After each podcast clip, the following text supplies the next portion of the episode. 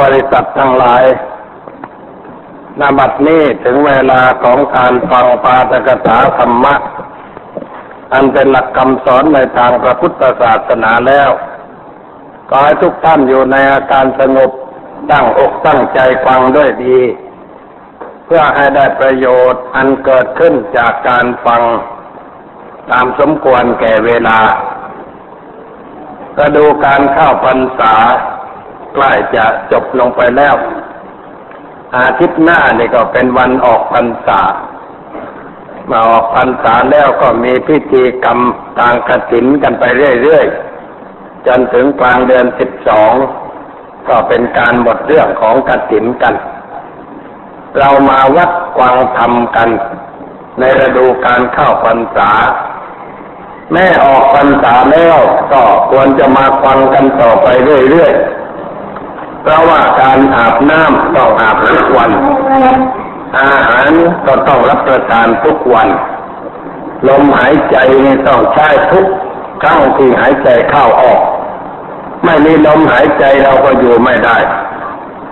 ธรรมะก็เป็นสิ่งจำเป็นสำหรับชีวิตที่เราจะต้องได้รับความรู้ความเข้าใจเพิ่มเติมได้ยินได้ฟังบ่อยๆเพื่อเป็นเครื่องบังคับจิตใจเหนี่ยวรั้งไม่ให้ไหลไปตามสิ่งที่เป็นฝ่ายต่ำจะได้ใช้เป็นเครื่องป้องกันไม่ให้เกิดปัญหาและใช้เป็นเครื่องแก้ปัญหาที่เกิดขึ้นให้เบาบางลงไปชีวิตจะอยู่ด้วยความสุขความสงบไม่วุ่นวายก็โดยอาศัยการประพฤติธรรมเท่านั้นธรรมะจึงเป็นสิ่งจำเป็นสำหรับชีวิตของเราอยู่ตลอดเวลาถ้าเราไม่ศึกษาให้เข้าใจก็จะเกิดปัญหาขึ้นด้วยประการต่างๆเมื่อวานซืนนี้กำลังเดินออกกำลังกายอยู่ข้างโบสถ์เห็นรถคันหนึ่งเข้ามาจอดด้านหลังโบสถ์เมื่อจอดแล้วก็คนขับเป็นเด็กผู้หญิงลงมาเปิดประตู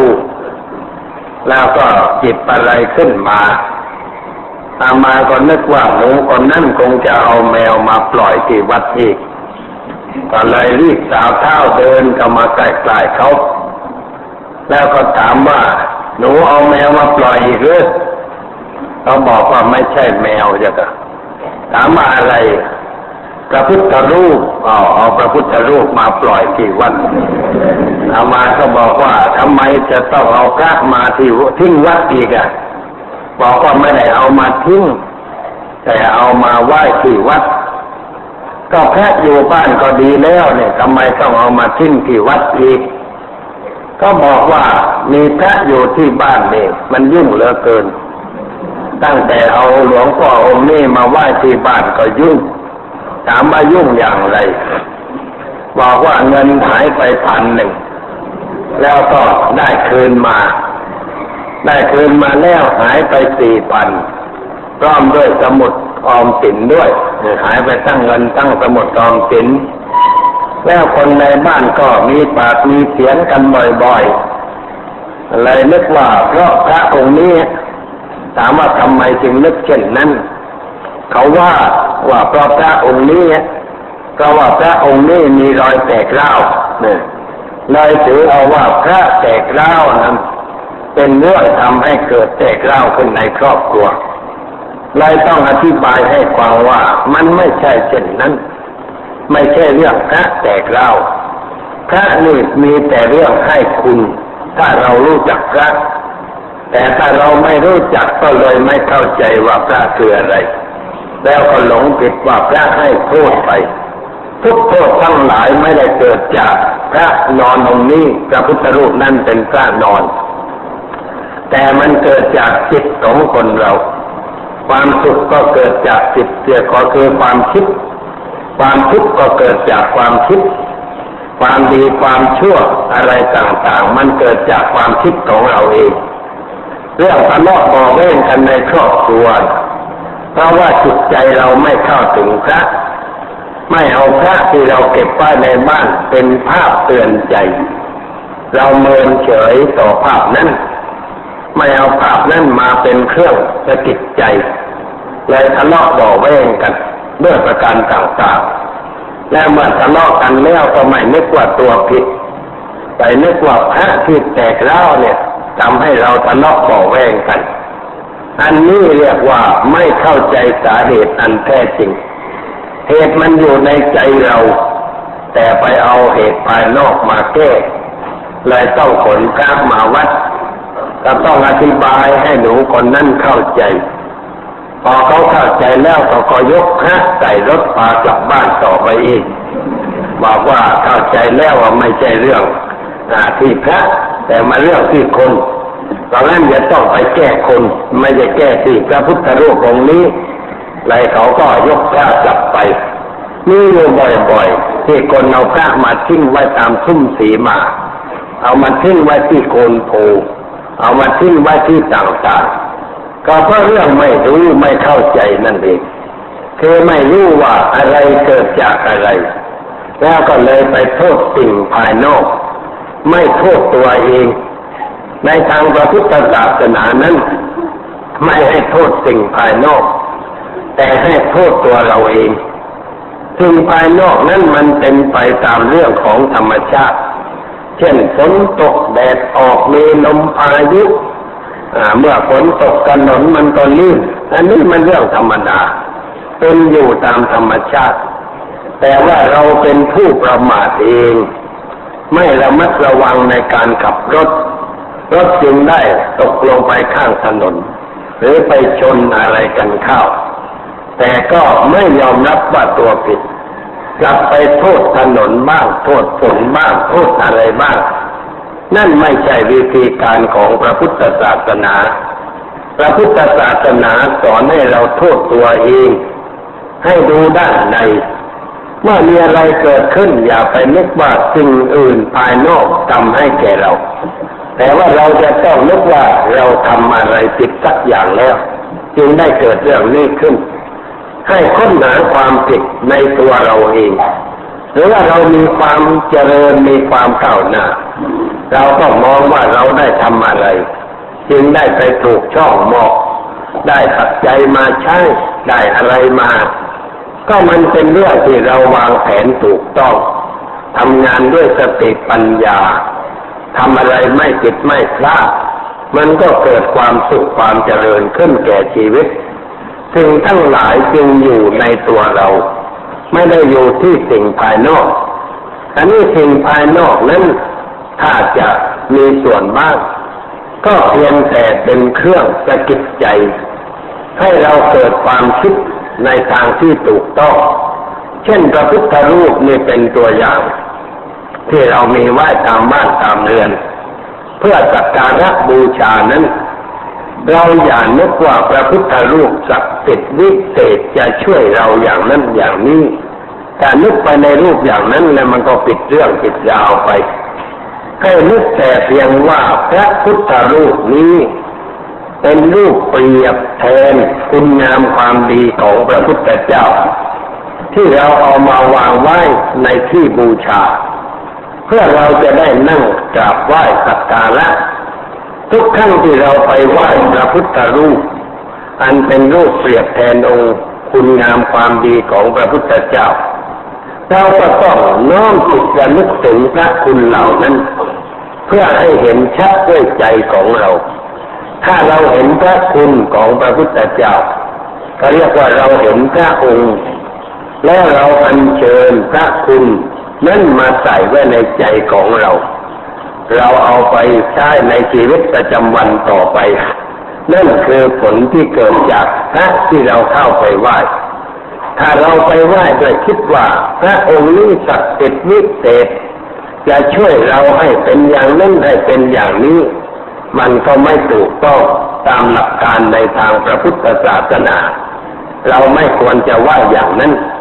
ถ้าเรานึกว่าพระให้คุณแล้วก็เลยนึกว่าให้โทษด้วยเพราะสิ่งทั้งหลายมันคู่กันเมื่อมีคุณก็ต้องมีโทษมีโทษก็มีคุณปนกันไปอย่างนี้มันก็เผลอไปนอกลู่นอกทางที่ได้เผลอไปเช่นนั้นก็ไม่ใช่เรื่องอะไร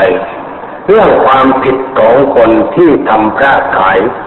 ก็คือพระสงฆ์องค์เจ้าเราไม่ใช่ใครที่ไหนจะเป็นตัวการใหญ่สร้างพระพุทธรูปขึ้นขายชาวบ้านเมื่อสร้างพระขึ้นจำหน่ายจ่ายแจกก็ต้องโฆษณาเพื่อให้สินค้าที่ตนสิทธิ์นั้นขายได้คล่องก็ต้องพูดว่าศักดิ์สิทธิ์วิเศษอย่างนั้นอย่างนี้ใครมีพระอย่างนี้ไว้ในบ้านแล้วก็จะมีความเจริญมีความก้าวหน้าในทรัพย์สมบัติในการทำมาหากินในเรื่องอะไรอะไรต่างๆนั่นคือการโฆษณาชวนเชื่อเพื่อจะให้คนไปซื้อพระนั่นเองเพราะฉะนั้นในบ้านที่เรามีพระไว้บูชาจึงปรากฏว่ามีทั้งหลายหลายองค์แต่ว่าองค์นี้มีแล้วยังไม่ไว้ใจไปหาองค์อื่นมาอีกเขาโฆษณาอีกก็ต้องไปซื้อมาอีกเลยเต็มห้องไปเลยเรียกว่าในห้องพระนะมีพระเต็มไปหมดเวลาไหว้ก็ซื่อสัตย์ไม่รู้ว่าจะไหว้องค์ไหนดีก็มีมากเลยไปนั่งวิพากษ์วิจารณ์พระพุทธรูปว่าองค์นี้จมูกสวยองค์นั้นไม่สวยองค์นั้นอ้วนไปองค์นี้ผอมไปโดยแทนที่จะได้ไปนึกถึงพระคุณพระพุทธเจ้าก็เลยไปนั่งดูวัตถุแล้วก็พูดว่างามไม่งามสวยไม่สวยวันดีคืนดีก็เข็นเอาพระออกจากบ้านพาไปประกวดกันในงานอะไรต่างๆก็ประกวดกันบ่อยๆประกวดความเก่าของวัตถุไม่ใช่เรื่องอะไรพระสุโขทัยพระเชียงแสนพระปวารวดีศรีอยุธยาก็ขนไปประกวดกันแล้วก็ติดดูป่าให้รางวัลองค์นี้ได้รางวัลที่หนึ่งองค์นั้นได้รางวัลที่สอง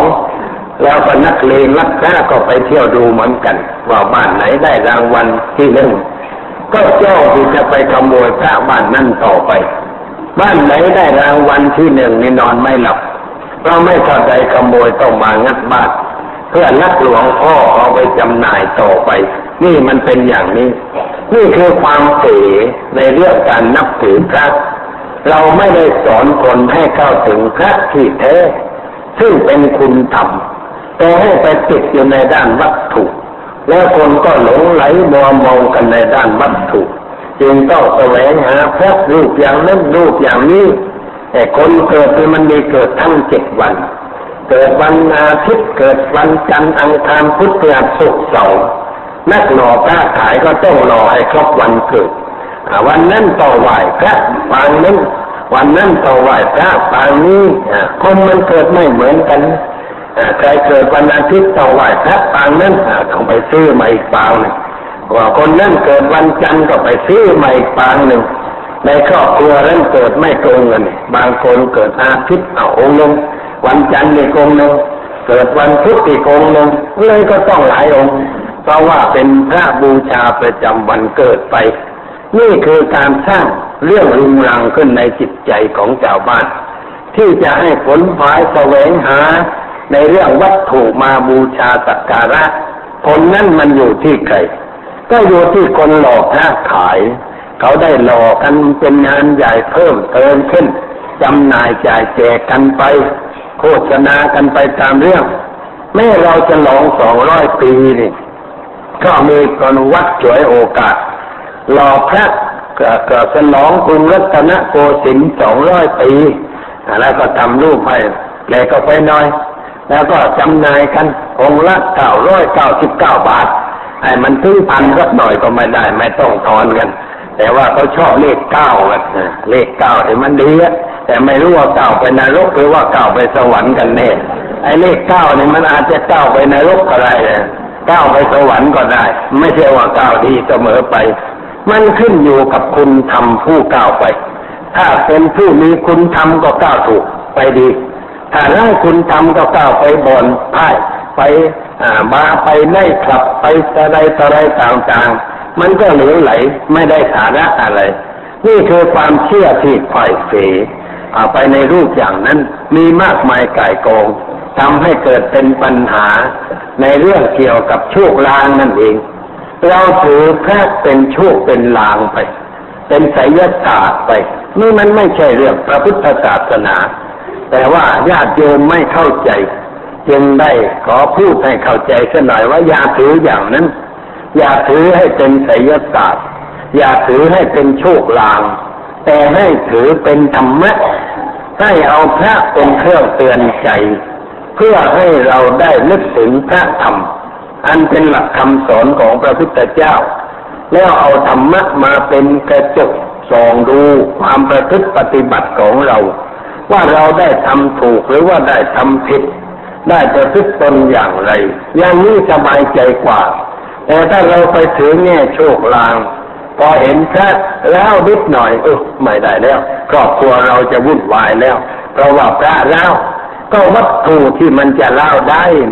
เช่นทำด้วยคูณคาสเตอร์มันต้องเล่าธรรมดาถ้าที่เดนูคนนั้นเอามาแต่ไหว้วันนั้นพระคูณคาสเตอร์ก็ต้องเล่าธรรมดาแต่พระทองเหลืองแล้วก็ไม่มีเล่ามั่นคงดีเราเขาหล่อเรียบร้อยแต่ถ้าเป็นพระปูนนี่มันต้องเล่าพระไม้นี่ก็ต้องผูกเหมือนกันพระที่ทำด้วยไม้นี่ค่อยผูกไปกรอนไปแต่เราไปเห็นพระผูกกรอนมีตกกลางบนแล้วว่าเราดีจะแย่จะผูกจะกรอนไปแล้วพอพระผูกกรอนเห็นพระเล่าก็นึกว่าเรามันจะเล่าพระแตกเห็นเรานึกว่าเราจะแตกอันนี้ถ้าทำหิ้งวางพระไม่ค่อยตรงวางไม่ดีต่อนานๆข้าวตาปูมันขึ้นสนิมแล้วก็น้ำหนักมันถ่วงเอียงไปข้างพอพระเอียงไปก็รู้ตกใจตกใจแล้วไหมจะแย่แล้วครอบครัวเราเนี่ยพระพุทธรูปเอียงแล้วนี่แหละเขาเรียกว่าโชคลางถือไปในทางโชคลางไปเนี่ยถือไปในรูปไสยศาสตร์ไม่ได้ถือไปในรูปธรรมะอันเป็นเนื้อแท้ของพระศาสนาก็เลยเกิดปัญหากันวิตกกังวลล่อแหลมต่อการที่จะเป็นโรคประสาทกันไปตามๆกันพวกเราที่เป็นโรคประสาทเพราะเรื่องอย่างนี้ไม่ใช่น้อยนะเรียกว่าเกิดความกลัวความวิตกกังวลในเรื่องต่างๆก็เลยเป็นโรคประสาทกันไปตามๆกันก็เรื่องความคิดที่ไม่ถูกต้องนี่อย่างหนึ่งอีกอย่างหนึ่งเวลามีเรื่องกลุ้มใจเรามักจะไปหาหมอหมอนี่ไม่ค่อยมีหลักฐานเท่าใดเรียกว่าทายไปตามนี่ตามดวงอะไรที่เขาเรียนมานะแล้วไม่รู้ว่าเมื่อตัวทายแล้วเนี่ยคนจะมีปัญหาจะเกิดความทุกข์ทางใจเคยมีคนมาหาหลายคนบอกว่ากุ้มใจเวลานี้กำลังกุ้มใจถามว่ากุ้มใจเรื่องอะไรก็หมอดูเขาว่าโชคจะร้ายเลยบอกว่านี่แหละคือความผิดขั้นต้นความผิดจะไปหาหมอดูนั่นเอง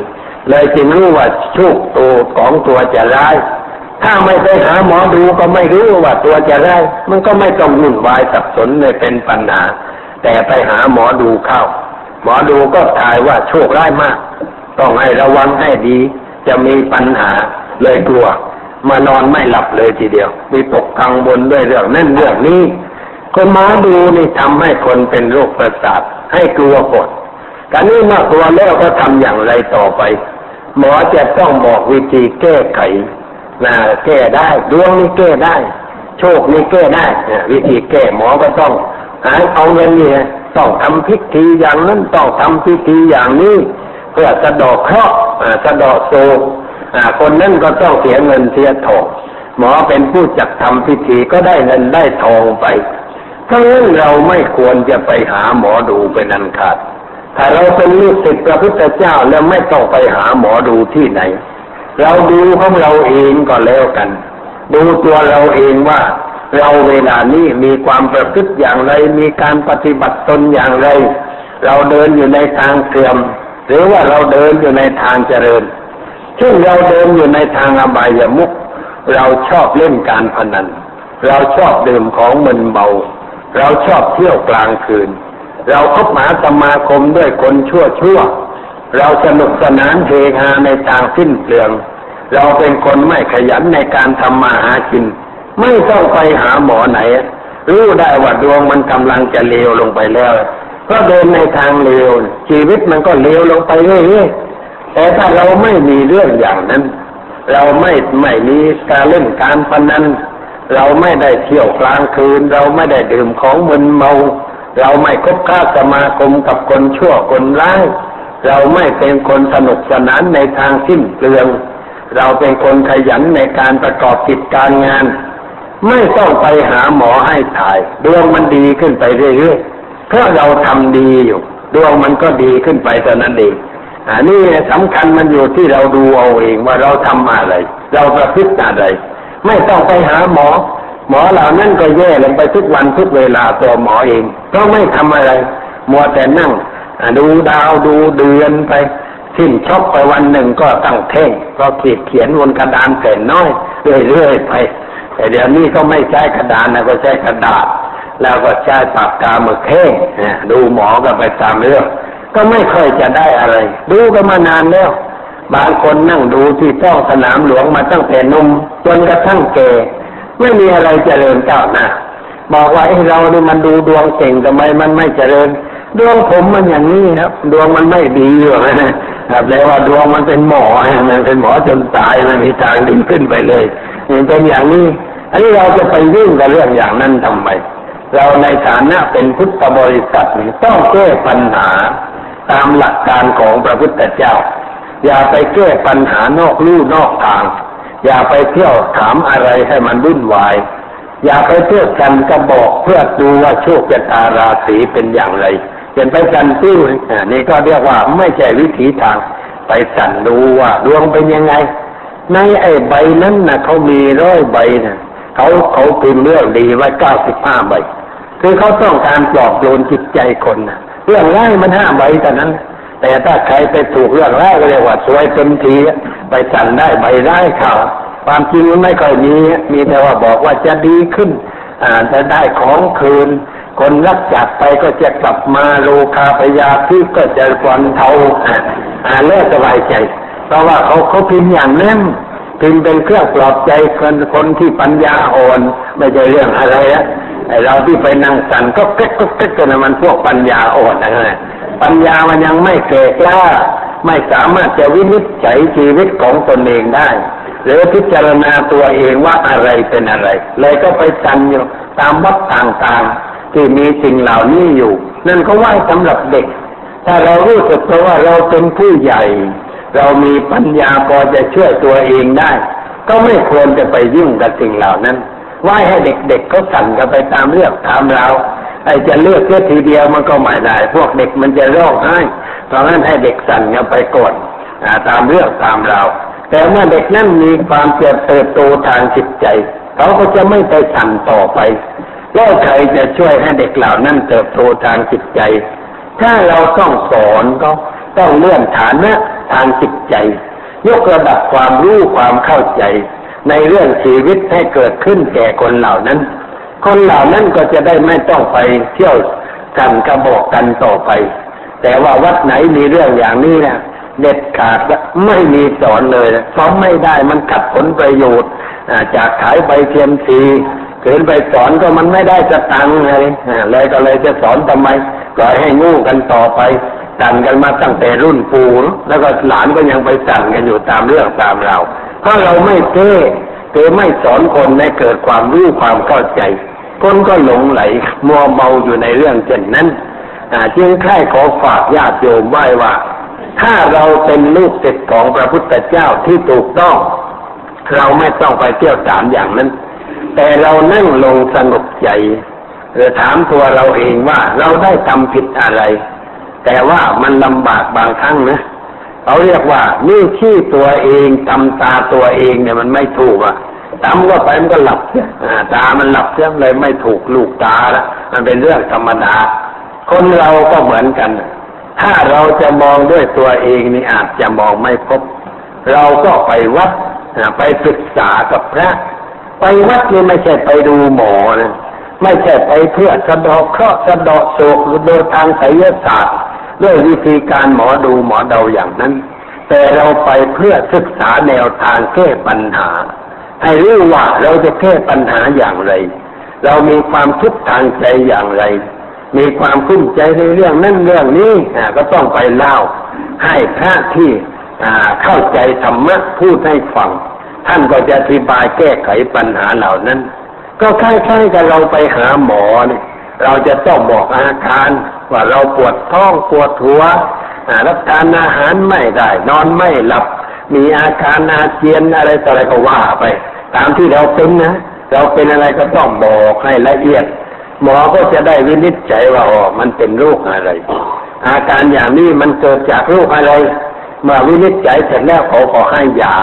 เราก็เอามารับทานเมื่อรับทานแล้วโรคไปมันก็หายไปฉันใดเรามาวัดนี่ก็เหมือนกันเรามาเพื่อศึกษาแนวทางชีวิตเพื่อเอาไปใช้เป็นเครื่องมือแก้ไขปัญหาเพราะงั้นเวลาใดเรามีความทุกข์ความเดือดร้อนเราก็ควรคิดว่าต้องไปศึกษาธรรมะต้องไปเอาธรรมะมาใช้เป็นเครื่องมือแก้ไขปัญหาในชีวิตของเราเราก็มาหาพระที่ท่านสอนธรรมะแล้วก็สนทนากับท่านเล่าเรื่องอะไรให้ท่านฟังท่านก็แนะแนวให้แก่เราพระที่บอกแนวให้แก่เรานั้นเพียงแต่บอกแนวให้เท่านั้นแหละ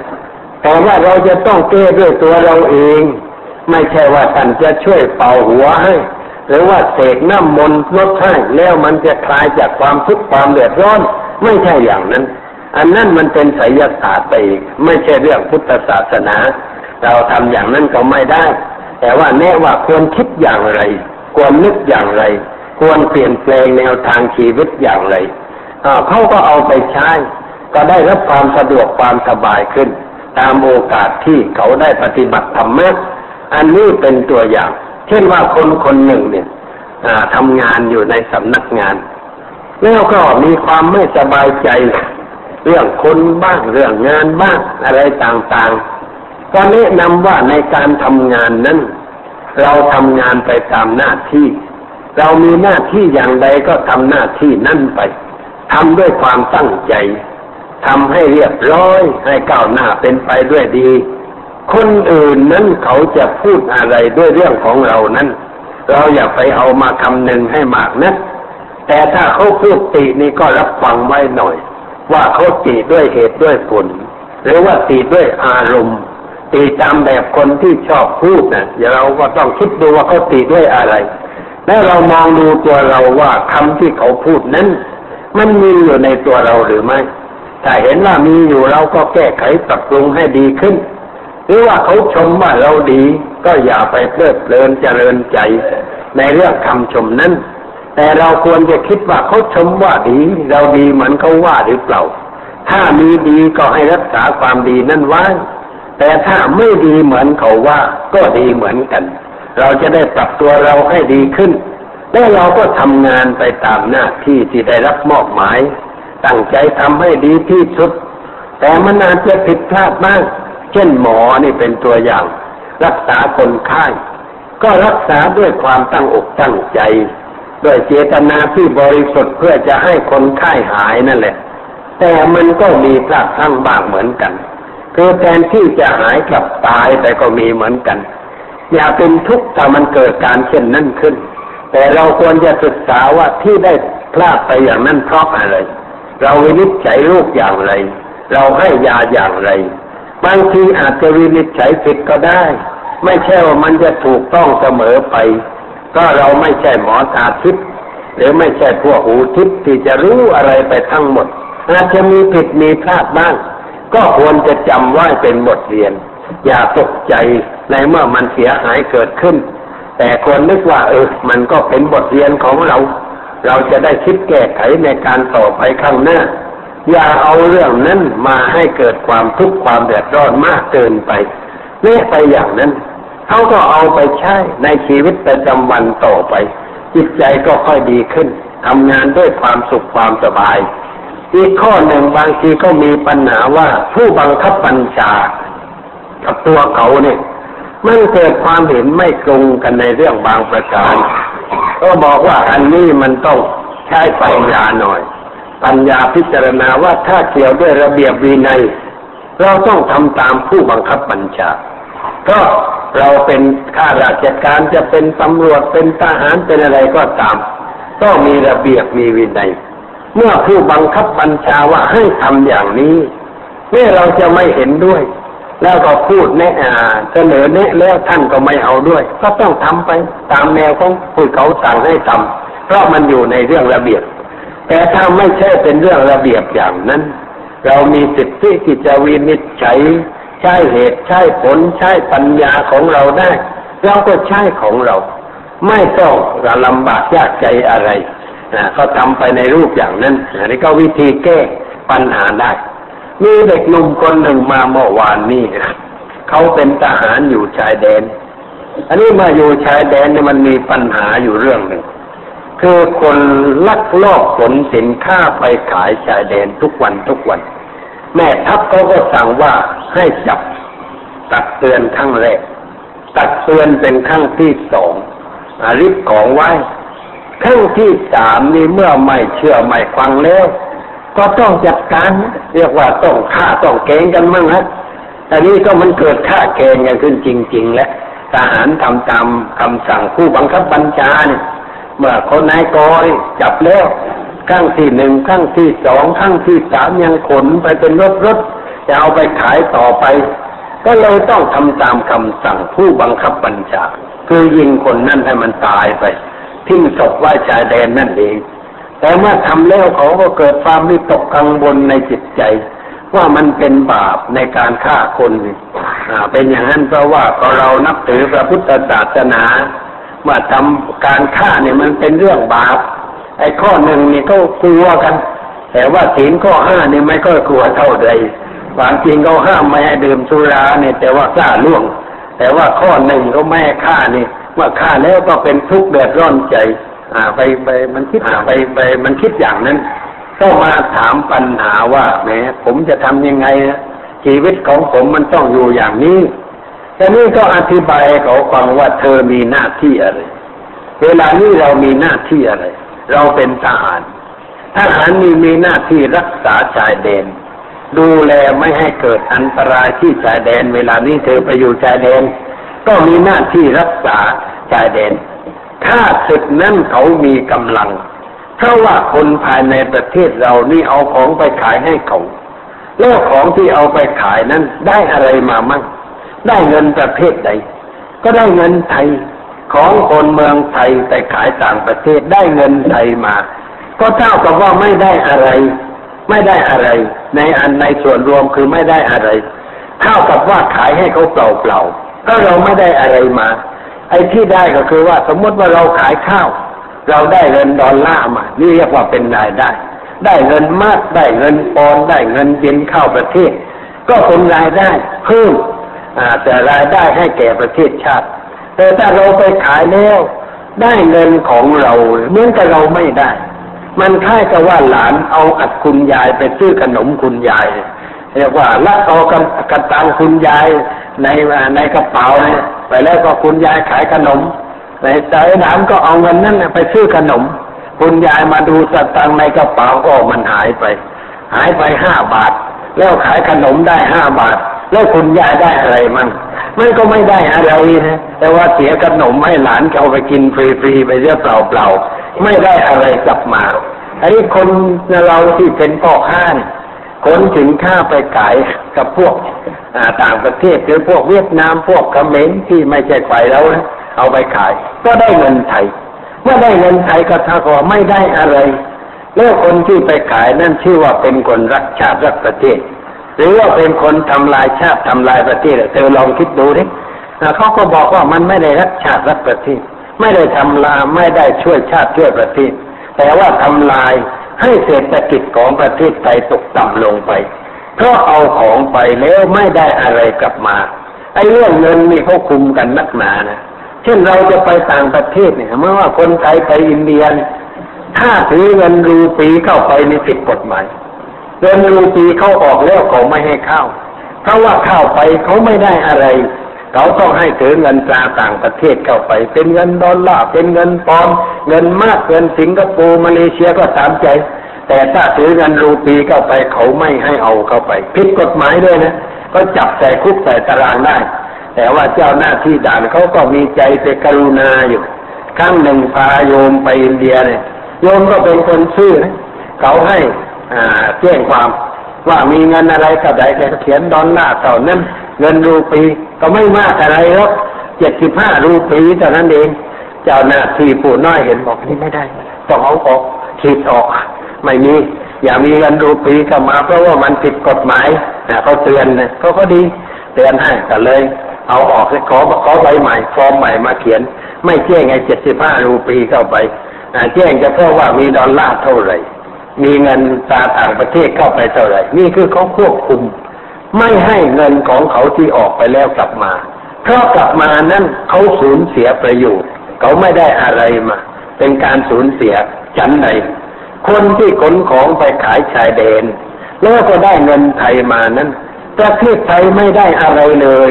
เหมือนเอาของไปให้เขาเปล่าเปล่าแต่รัฐไม่ได้อะไรสูญเสียก็เรียกว่าเป็นการกระทำไม่ถูกเพราะนั้นผู้บังคับบัญชาก็เซ็นสั่งว่าให้จับให้เตือนสองครั้งครั้งที่สามนี่ให้เก็บเฉยเลยพวกนั้นมันก็ทำตามคำสั่งเธอปฏิบัติตามหน้าที่ไม่ได้เป็นบาปเป็นอกุศลในเรื่องนี้ถ้าเธอไม่ปฏิบัติตามหน้าที่ที่เธอเป็นคนคิดทรยศต่อประเทศชาติเข้าด้วยพ่อค้าซึ่งไปค้าขายชายแดนเธอทำไม่ถูกอันนี้เธอทำถูกแล้วเธอไม่ต้องวิตกกังวลในเรื่องปัญหานี้แต่ถ้าเตือนกันได้เตือนกันก่อนอย่าไปฆ่าเขาเพราะว่ามันไม่จำเป็นก็อย่าฆ่าแต่เตือนกันก่อนแต่ถ้าเตือนหลายครั้งแล้วไม่รู้เรื่องก็ต้องเล่นงานกันบ้างเพราะคนเหล่านั้นมันไม่เห็นแก่ประโยชน์ส่วนรวมเธอได้ทำลงไปก็ไม่ต้องตกอกตกใจให้คิดว่าเราทำงานตามหน้าที่ไม่ได้มีเจตนาที่เป็นโหดร้ายเพื่อฆ่าคนอะไรแต่ว่าคนเขาหาเรื่องมาให้เราฆ่าเองเราก็ต้องฆ่าเหมือนเพชฌฆาตฆ่าคนเนี่ยเพชฌฆาตไม่ได้เป็นบาปเจ้าเพชฌฆาตไม่ได้ไปเจ้าวิ่งฆ่าคนบนถนนไม่ได้ฆ่าอย่างทารุณเหมือนที่เขาฆ่ากันทั่วทั่วไปเพชฌฆาตอยู่ดีๆทำงานตามหน้าที่ก็มาบอกอ่ะวันนี้ต้องไปลั่นไกปืนฆ่าคนหน่อยแล้วแกก็ไปทำงานแต่เพชฌฆาตในเพียงจะไปลั่นไกเท่านั้นเองเขาเล็งไม่เสร็จแล้วเล็งกรงเป้าเลยทีเดียวเอามาเคยเข้าไปในคุกบางขวางเขาฆ่านักโทษเนี่ยคือสั่งเขาไว้ว่าวันไหนจะฆ่านักโทษเนี่ยบอกด้วยจะไปดูหน่อยจะไปดูใจคนที่ถูกฆ่ามันรู้สึกนึกคิดอย่างไรเขาบอกว่าไอ้หลวงพ่อไปเทศเลยทีเดียวเทศสอนนักโทษก่อนที่จะเอาไปประหารเนี่ยก็เลยไปวันนั้นมันตั้งห้าคนเอาฆ่าตั้งห้าคนเขาก็ทำเรื่องทำราวประทับลายมืออะไรอะไรตามพิธีกรรมเขาเสร็จแล้วก่อนในโบแน่เทศเขามากระซิบบอกอย่าเทศนานๆมันจะตายแล้วอ่ะงั้นโอ้ให้ฉันเทศเลยมาบังคับอีกเลยต้องรอให้ฉันเทศตามพอใจเลยฉันได้พูดแต่มันเข้าใจหน่อยก็เลยเทศประมาณสิบห้านาทีให้เขาเข้าใจเรื่องชีวิตเรื่องอะไรต่ออะไร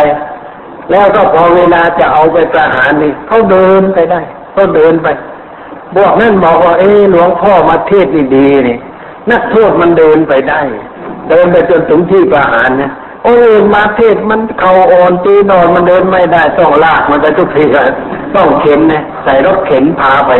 แต่ว่าเอามาไปเทศมันเดินยิ้มไปเลยเดินไปสบายสบายเอามาก็เดินคุยกับมันไปด้วยเลยเดินใส่ถามปัญหาชีวิตทำไมเราจึงต้องถูกฆ่าเพราะอะไรเรารู้ไหมรู้ว่ารู้ไงก็ผมเคยฆ่าเขาหรือเขาก็ต้องฆ่าผมมั่งเลยกรรมสนองกรรมมาแล้วรู้สึกเสียใจไหมในการที่จะต้องตายวันนี้ธรรมดาครับธรรมดาไม่ได้เสียใจอะไรหลวงพ่อเทศตะกี้ผมเข้าใจแล้วมันเรื่องธรรมดาผมจะทำใจให้สงบเวลาจะถูกฆ่าพอไปถึงนั่งตรงนั้นมันใกล้โบสถ์วัดบางขวางเนี่ยก็เขาให้หน้าไปทางโบสถ์ให้ดอกไม้แล้วก็ให้บูชาพระก็เข้าไปพูดแนะนำว่าบูชาพระนึกถึงพระนะแล้วเวลาเดินไปสู่หลักประหารนี่ภาวนาพุทโธพุทโธพุทโธอย่าไปนึกอะไรอย่าไปโกรธใครอย่าไปเคืองใครนะไอ้นึกอย่างนั้นเขาพันเอาผ้าพันตาเวลาจะเข้าไปสู่ห้องประหารก็ผ้าพันตาไม่เห็นอะไรแล้วพาไปถึงก็มีหลักไว้ข้างขวามีค่ายกับไม้กลางเขนเนี่ยคือให้แขนเอาไปเกาะไว้แล้วก็มีที่รองนั่งแล้วก็เอาม่านดำติดแล้วก็วัดโดยวางระยะเอาปืนเล็งให้ตรงหัวใจพอดีนะว่าปุ้งเดียวไม่ร้องเลยเพราะมันตรงหัวใจนี่แต่ว่ามียิงพลาดคนคนนั่นมันอ้วนนะมันมันคงจะขยับตัวขยับตัวเลยยิงไม่ถูกหัวใจดิ้นเนี่ยร้องพวกนั้นบอกต้องใช้ปืนใหม่เล็งใหม่แม้ทรมานเขาบอกว่ามันคงจะดิ้นขยับตัวมัดไม่แน่นเขามัดมัดเอวมัดมือมัดค ข้างหลังไหว้ตัวแม่ดิ้นนั่นมันยังดิ้นพลาดนิดหน่อยไม่ตรงหัวใจดิ้นเราต้องยิงซ้ำก็นึกสงสารเหมือนกันแต่ก็ปลงตกว่ากรรมเวรของมันมันสั่งว่าเราต้องตายไปตามเรื่องไปดูว่าอย่างนั้นเพื่อให้รู้ว่าสภาพจิตเขาเป็นอย่างไรจะได้สังเกตเขาว่าเขารู้สึกอย่างไรเขามัดเลี้ยวหลวงพ่อยังเข้าไปยืนพูดกันเลยก่อนจะลั่นไกลนี่เข้าไปเดินพูดไปทำใจดีๆนะอย่าโกรธใครอย่าเคืองใครนะพุทโธพุทโธแข็งไว้มันพุทโธใหญ่เลยพุทโธดังๆเลยจนกระทั่งเพชฌฆาตมาเพชฌฆาตนะคือนายอะไรแก่เดี๋ยวนี้แก่แล้วเขาปลดเกษียณแล้วเพชฌฆาตคนนั้นนะแกมาถึงก็เข้าไปที่คนจะถูกฆ่านะขอโทษนะเราไม่มีเวรไม่มีภัยอะไรกันนะผมทำตามหน้าที่นะแล้วว่าเออทำไปเออเออมันพูดไม่ได้แล้วเนี่ยก็ปิดปากเออ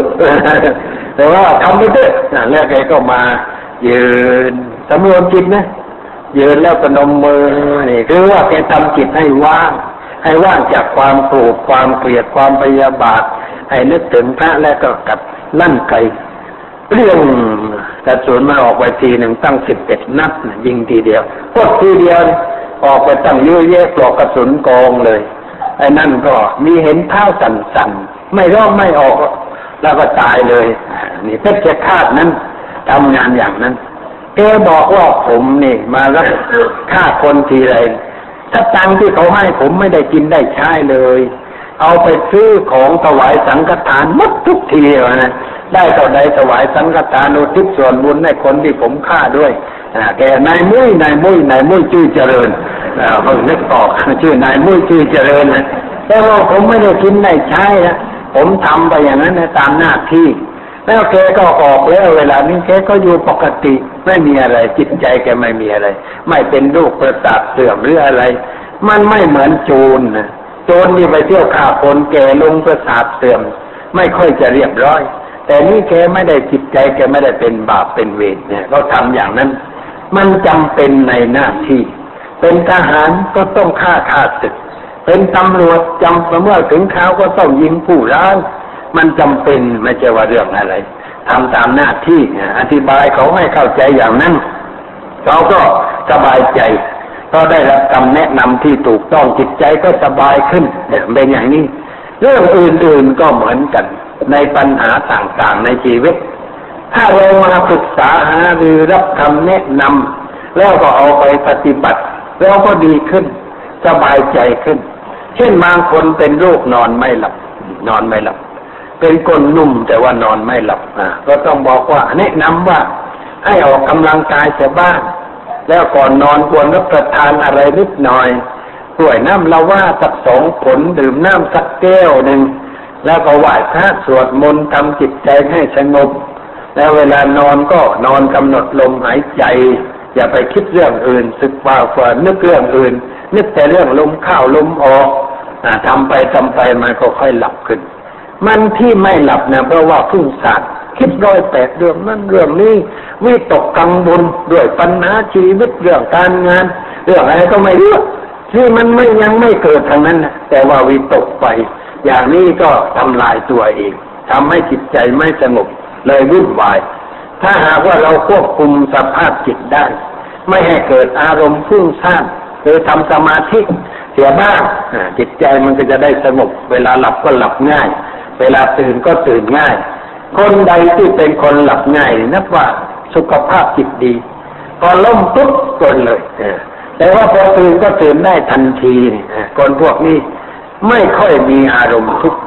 คือเป็นคนไม่เก็บนั่นเองไม่เก็บอารมณ์อะไรเกิดขึ้นก็ผ่านพ้นไปอะไรเกิดขึ้นก็ผ่านพ้นไปไม่เก็บไว้คนที่มีตกกังวลนอนไม่หลับไปเนี่ยพวกเก็บอารมณ์เก็บเรื่องเก่าๆแก่ๆเอามาสต๊อกไว้ในใจว่าๆเราเออเรามานั่งคิดนั่งนึกน้ำตาไหลตอนใจอะไร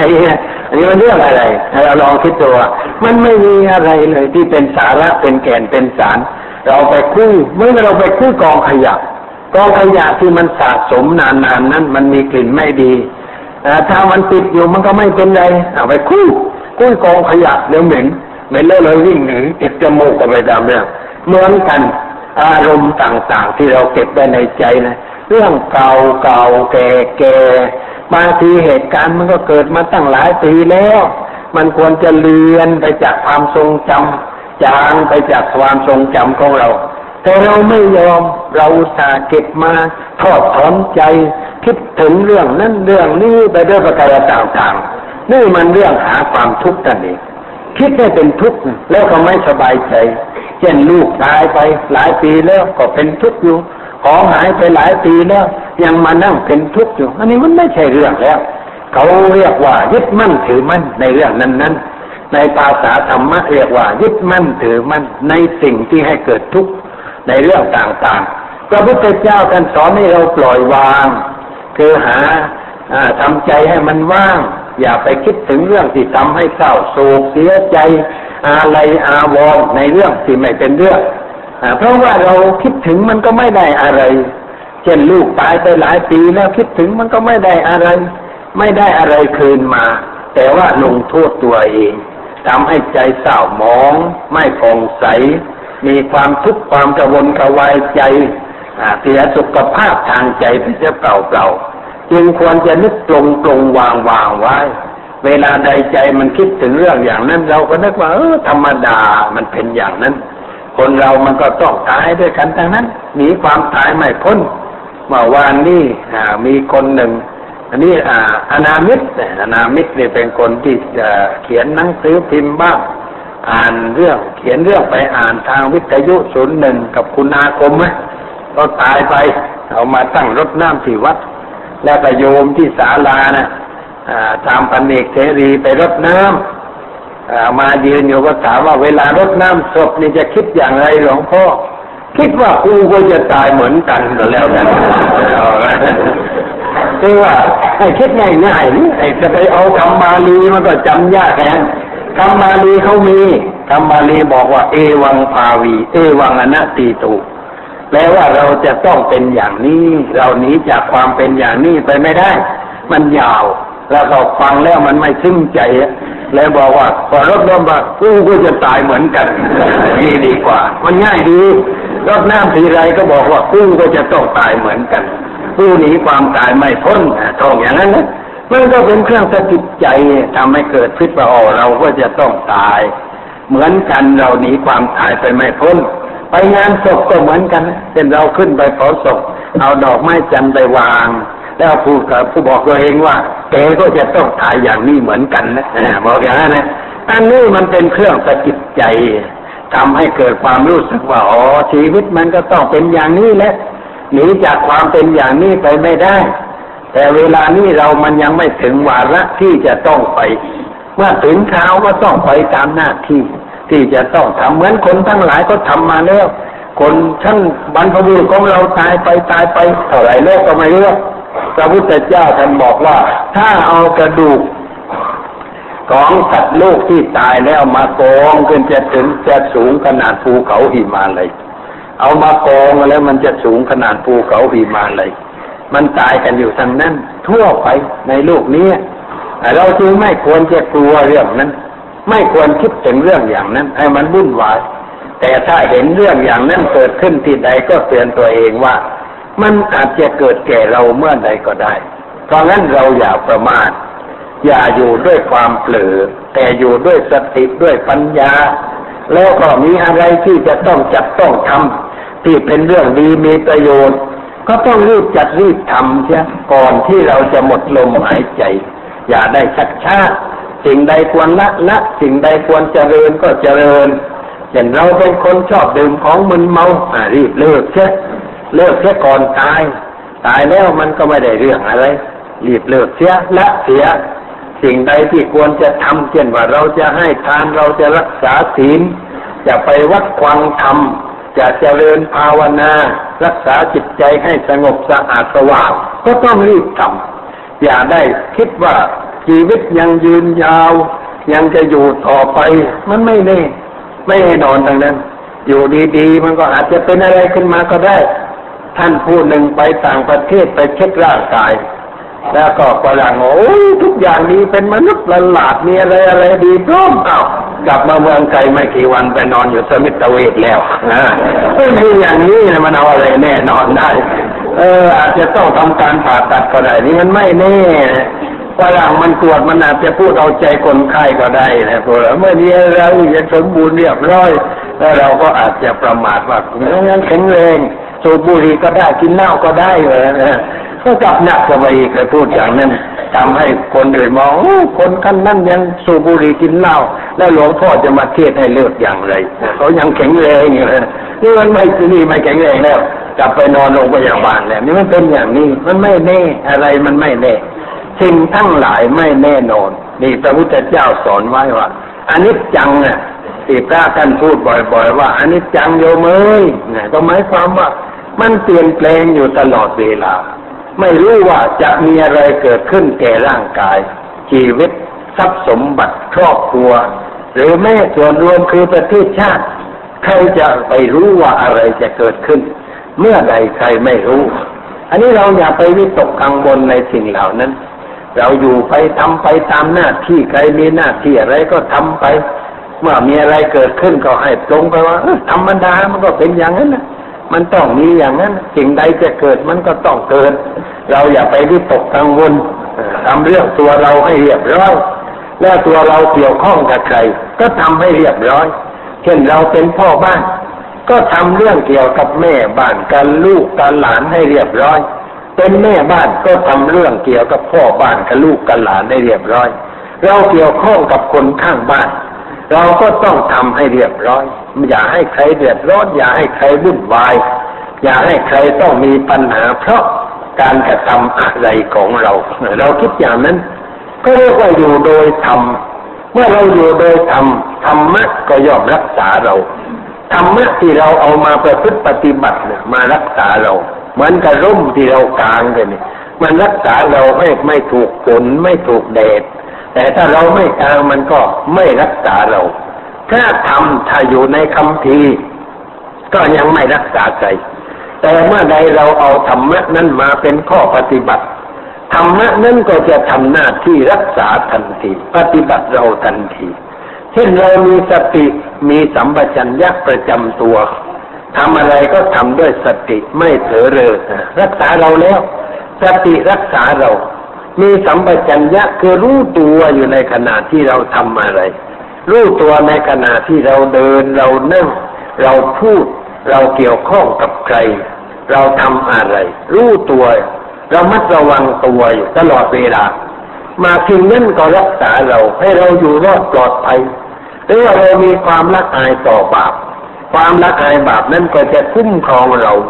ไม่ให้คิดพูดทำเรื่องชั่วไม่ให้ไปสู่สถานที่อันตราย